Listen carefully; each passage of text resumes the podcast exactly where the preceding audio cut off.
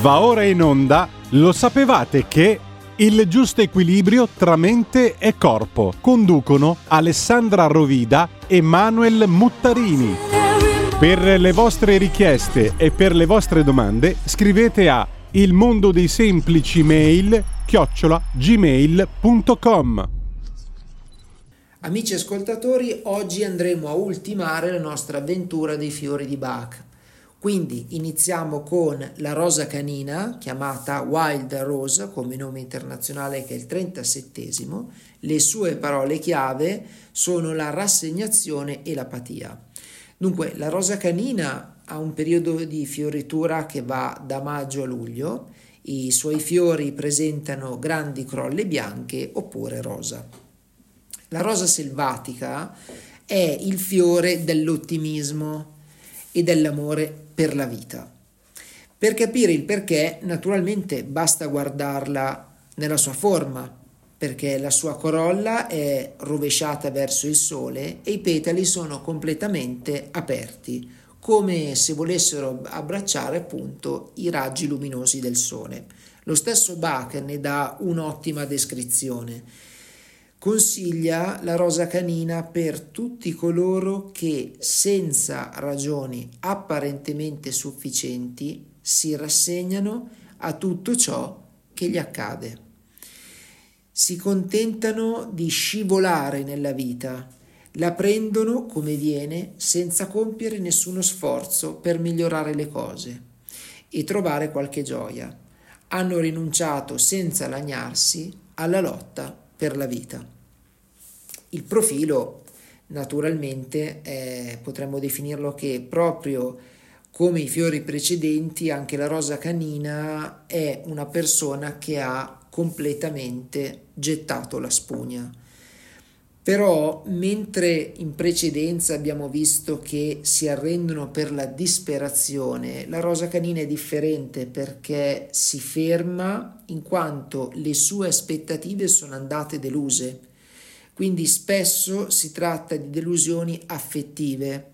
Ad esempio chi da piccolo è stato trascurato tende poi a distruggere crescendo naturalmente tutti i legami questo perché questo succede per non correre il rischio di provare lo stesso dolore di allora.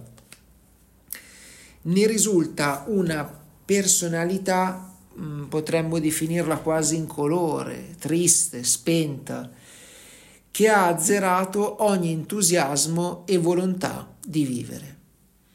A livello fisico questa apatia si esprime come uno stato estremo di debolezza e Wild Rose viene usato anche per superare una temporanea mancanza di energia. Naturalmente i sintomi, potete immaginarli, sono la mancanza di interesse per tutto ciò che avete attorno, stanchezza, una tristezza eccessiva, più che vivere, diciamo che va a essere quasi a lasciare scorrere la vita, quindi si vegeta e anche un timbro di voce molto monotona, non ride e nemmeno piange, è una persona totalmente bloccata e le sue frasi tipiche di, saranno un esempio, tanto le cose vanno così, quindi perché lottare? La sua trasformazione naturalmente è importante perché Wild Rose aiuta le persone a provare di nuovo il gusto per la vita, restituendo loro energia e speranza. Mm, naturalmente, come diciamo sempre, mm, Wild Rose, come tanti altri, potrebbe assomigliare anche ad altri fiori che abbiamo visto, però come abbiamo appena sentito, dovete sapere che la rosa canina in questo caso ha lo scopo di ridarvi l'energia mancata e anche l'entusiasmo delle cose. L'ultimo fiore è il trentottesimo che è il Willow, conosciuto come salice giallo. Una breve spiegazione del salice giallo è la seguente. Dunque questo salice cresce di preferenza lungo i corsi d'acqua e i suoi rami sono molto slanciati e rivestiti di foglie strette e lanceolate. Sebbene di questo albero esistano molte varietà, Willow si riconosce perché nei mesi più freddi i suoi rami diventano di un bel colore giallo, brillante, che sfida la monotonia dei colori invernali di cui è circondato. I fiori di Willow, gialli, sono i maschi, mentre invece verdi sono le femmine e si raccolgono invece nei mesi che vanno da marzo ad aprile. E come rimedio Willow agisce proprio così, aiutando le persone a conservare uno stato d'animo positivo, malgrado le avversità, a essere solari e ottimisti, anche quando intorno tutto sembra freddo e ostile. Bach dice per quelli che hanno sofferto avversità e sfortuna, non possono rassegnarsi senza alcun lamento o risentimento, perché giudicano la vita soprattutto in funzione del successo, sentono di non aver meritato una così grande prova, la trovano ingiusta e si amareggiano, così da arrivare spesso a occuparsi meno attivamente delle cose che prima facevano con piacere. Il tipo Willow ha dentro di sé come una ferita. È successo qualcosa che ha cambiato la sua vita rendendola più difficile. Reca in sé l'amarezza di chi si sente vittima di un destino crudele. Non riesce ad accettare quello che gli è capitato, a suo parere una vera e propria ingiustizia. Vive coltivando dentro di sé un'immagine ideale, il fantasma di come sarebbe stata la sua esistenza se il destino non gli fosse accanito contro. Spesso ha problemi nei rapporti sociali perché, sentendosi in credito con la vita, tende a trattare gli altri come mamme e papà ai quali affidare rancore e amarezza. Così riesce a farsi degli amici, ma non a tenerseli, perché tutti dopo un po' si allontanano esausti da questa lunga catena di lamenti e ricriminazioni. Per Willow il tempo non esiste, è fermo al giorno in cui è successo quel determinato evento di cui ancora oggi paga lo scotto. Sono tipi mm, Willow tutte le persone che si barricano dietro le proprie delusioni Molte di loro faticano a costruirsi relazioni sentimentali stabili perché sono convinte che prima o poi verranno di nuovo tradite, deluse, umiliate, come è successo tanto tempo prima.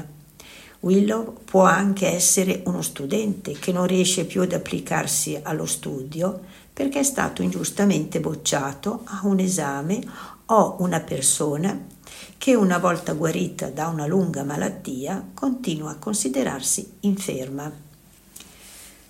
Molte persone che hanno bisogno di questo rimedio ruminano continuamente i torti subiti e così facendo rinnovano dolori e amarezze che altrimenti apparterrebbero al passato. Tendono inoltre alle continue recriminazioni dimenticando che il rancore avvelena la vita e la rende arida e priva di senso.